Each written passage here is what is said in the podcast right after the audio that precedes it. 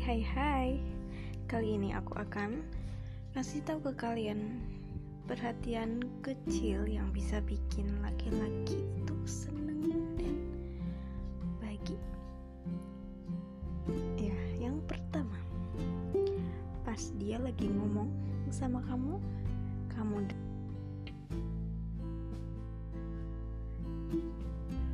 dengerinnya dengan penuh perhatian ya.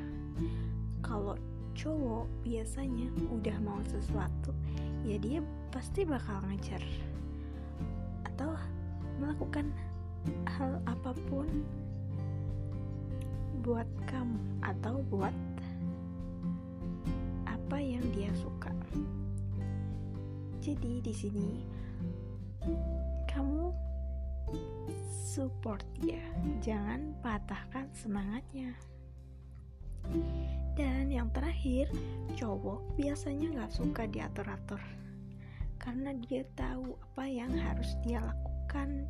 Jadi buat kamu lakukan lagi-lagi dengan baik hormati dia.